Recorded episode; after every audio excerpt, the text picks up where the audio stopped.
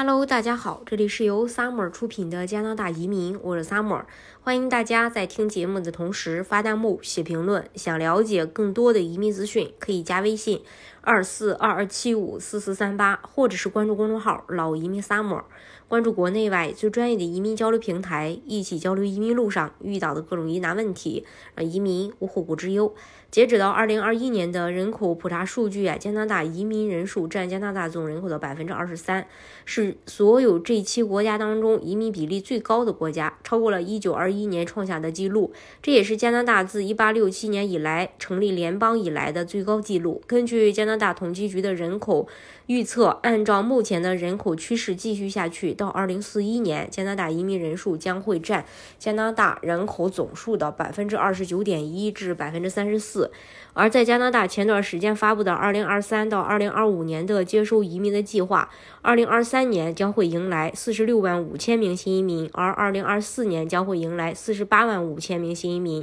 到2025年接收的新移民将突破50万。看到这么多数字后，大家一定在想，为什么加拿大要接收这么多新移民？当我们想要深入去聊这个话题之前，我们首先要需要了解加拿大的人口的趋势。其实最主要的两个关键点就是加拿大自然人口的老龄化加加拿大的低出生率、低生育率，而这样的人口构成势必会导致加拿大劳动力市场缺口巨大。如果长期存在劳动力缺口，必然会对加拿大的经济产生负面影响。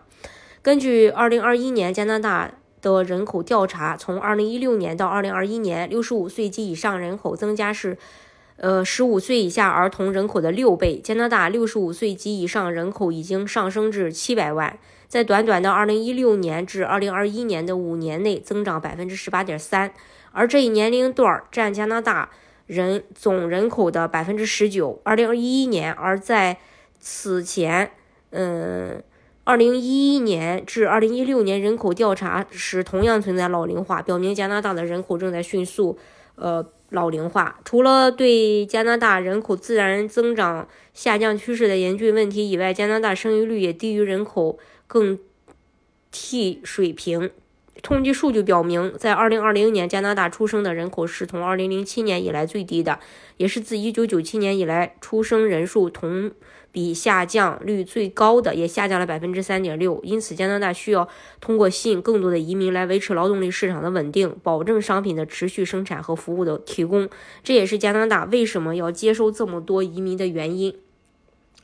大家如果想具体去了解加拿大的移民政策的话，可以加微信二四二二七五四四三八，或者是关注公众号“老移民沙漠关注国内外最专业的移民交流平台，一起交流移民路上遇到的各种疑难问题，让移民无后顾之忧。